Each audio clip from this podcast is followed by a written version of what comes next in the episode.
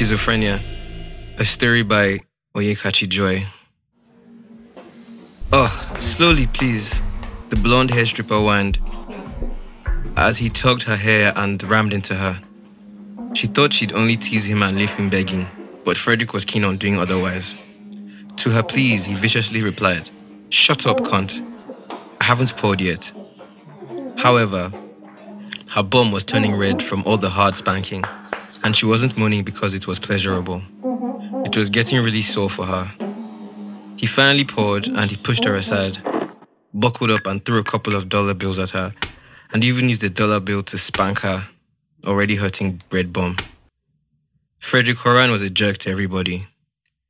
It was his thing to be cruel to his workers and anybody in his breathing space. One time, when he'd collided with one of his staff, who was holding coffee that spilled a little on the sleeves of his white shirt, he furiously held the mug up to her face and forced the hot burning steam to graze her lips. Although Frederick wasn't always this mean until his younger sister Rachel died in a car crash, he hated himself so much. Rachel was the only person he had ever loved. He was very protective of her and hated their parents for subjecting her to so much pain and trauma when they put them up for adoption. The resolve to put them up for adoption came as a result of his parents' poverty and lackadaisical attitude. Perhaps this was the origin of Frederick's villain story.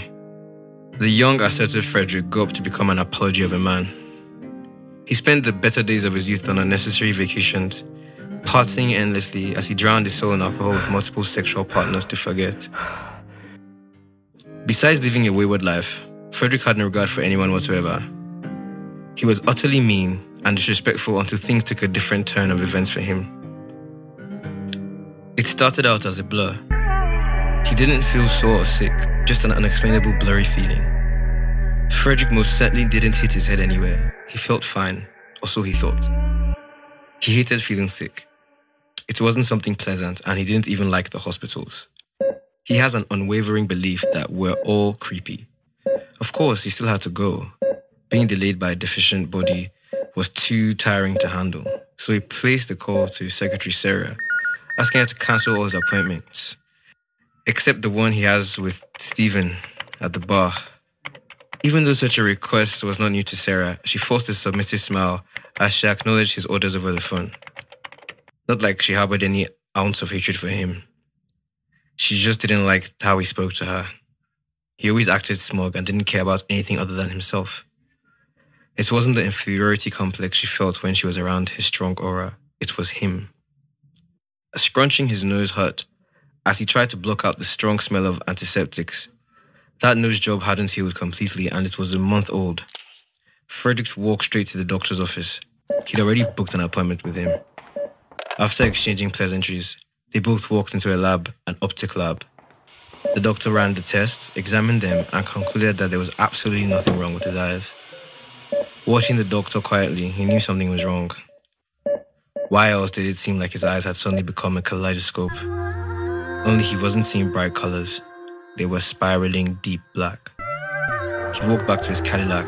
When he glanced at his side view mirror, he could see that his eyes had turned red. He ignored it and clenched his fists. If his steering wheel were a ball, it would have gotten crushed. Stop. Drive faster. Look down. Frederick thought he didn't hear right and looked away, thinking it was someone on the road who screamed. But it wasn't. His throbbing head wasn't getting any better, and again his eyes became blurry. He felt like he was going insane. He wasn't even drunk. He hadn't had anything to drink. With all these thoughts flooding his mind, something blocked his eyes and everything went black. Frederick didn't die, but he felt like he was in hell. The doctors kept their voices low and there was a younger woman who stood there. He didn't know her. She looked flushed, but there was something else her face displayed pity. The voice came back. The doctors walked closer to him. He didn't understand what was happening. He saw one of them snap his fingers, and the voices stopped. Frederick asked, Why are there other doctors here? I'm fine. I'm not a critical case, it was just an accident. The doctor scratched his head and answered, what other doctors? I'm the only one here. Confused, Frederick sat up and pointed his finger at the lady. Then the doctors. Except they weren't wearing uniform anymore. You don't see them? Or is this some sort of joke? Frederick was already getting annoyed as he raised his voice. The doctor had that look too pity. He sighed and furrowed his brows. Then it seemed like a minute had passed before he spoke and said three disturbing words to him You are schizophrenic. He pressed on, speaking about how there were medications to help him stay in touch with the real world. Frederick knew what it was. He didn't need the talkative doctor spitting in his face, explaining what it was. It a blow over. That's what he kept hearing him say to make him feel better. Either way, he knew it wasn't going to blow over.